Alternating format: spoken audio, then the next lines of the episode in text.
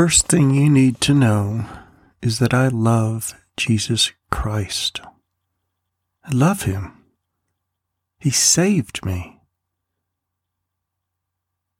I don't know where I would be without Christ. I know that two of my friends ended up in prison. I know that I was in that direction. I know that prior to knowing Christ, I had no guilt over sin. I would sin and actually take pleasure in it.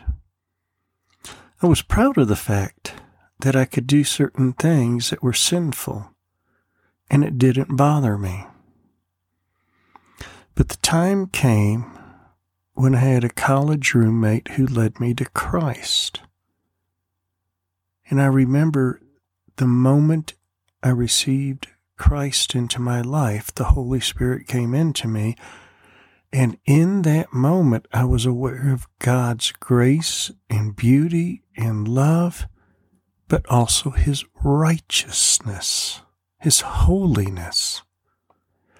And for the first time in my life as a young man, I realized I had sin. Things that I would do without thought or guilt all of a sudden brought shame to me. I was aware that they were wrong. When we look at the love of God and the grace of God, we have to understand the depth of forgiveness of sin. it's not only that God forgives you, he redeems you. He takes you out of this world. He gives you His presence, His righteousness, His glory, His love, and His calling upon your life, which He created. He created you. Without God, without His presence, we do not see this and we can't comprehend God. So he became a human in the form of Jesus Christ. He sacrificed himself, and your sin came upon him, and he suffered for you, and he doesn't hold it against you. Instead, he rejoices when you turn to him. The grace of God is so beautiful. It is just so beautiful to be able to come into the presence of a holy God and see Him work in you. In Romans chapter 6, Paul writes this What shall we say then? Are we to continue in so that grace may increase? Now, understand this you're not going to stop sinning, but it will no longer reign over you. There are certain sins that will be pushed out of your life by His grace. He will conform you to the image of Christ. Keep this in mind. What shall we say then? Are we to continue in sin so that grace may increase? May it never be.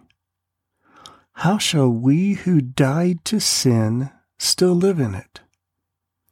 Or do you not know that all of us who have been baptized into Christ Jesus have been baptized into his death? Therefore, we have been buried with him through baptism into death, so that as Christ was raised from the dead through the glory of the Father, so we too might walk in the newness of life. For if we have become united with him in the likeness of his death, certainly we shall also be in the likeness of his resurrection. Knowing this, that our old self was crucified with him, in order that our body of sin might be done away with, so that we would no longer be slaves to sin. Prior to receiving Christ, I had no choice. I was a slave to sin. But when I received Christ into my life, I became a slave to Christ and to righteousness. For the first time in my life, I was aware of holiness and goodness. And that's what God does with you.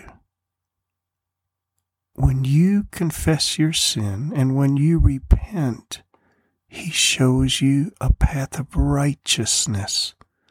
And not only a path, He gives you the holiness of God Himself within you and we become slaves to righteousness. For if we've become united with him in the likeness of his death, certainly we shall also be in the likeness of his resurrection. Knowing this, that our old self was crucified with him, in order that our body of sin might be done away with, so that we would no longer be slaves to sin. For he who has died is freed from sin. Now, if we have died with Christ, we believe that we shall also live with him. Knowing that Christ, having been raised from the dead, is never to die again, death is no longer master over him. For the death that he died, he died to sin once and for all. But the life that he lives, he lives to God. Even so, consider yourselves to be dead to sin, but alive to God in Christ Jesus. Therefore, do not let sin reign in your mortal body, so that you obey its lusts. And do not go on presenting the members of your body to sin as instruments of unrighteousness, but present yourselves to God as those alive from the dead, and your members as instruments of righteousness to God. For sin shall not be a master over you, for you are not under law, but under grace. This is the beginning of the beauty. God's drawn you here. You're aware of your sin.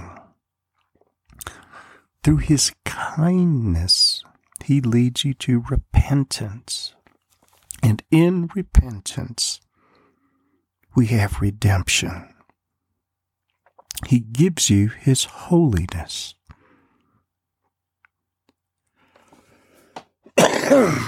Father, thank you. Thank you.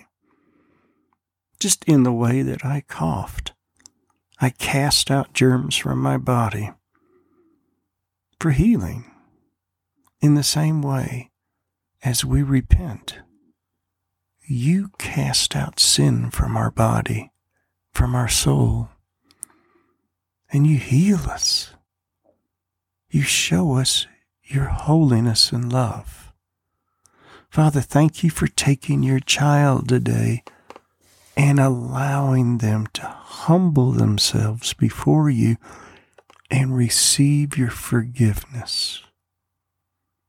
Father, thank you for anointing them with your grace and your righteousness today. Let them rejoice in your love and your forgiveness and give them power. Give them power to walk with you today and in you. Amen.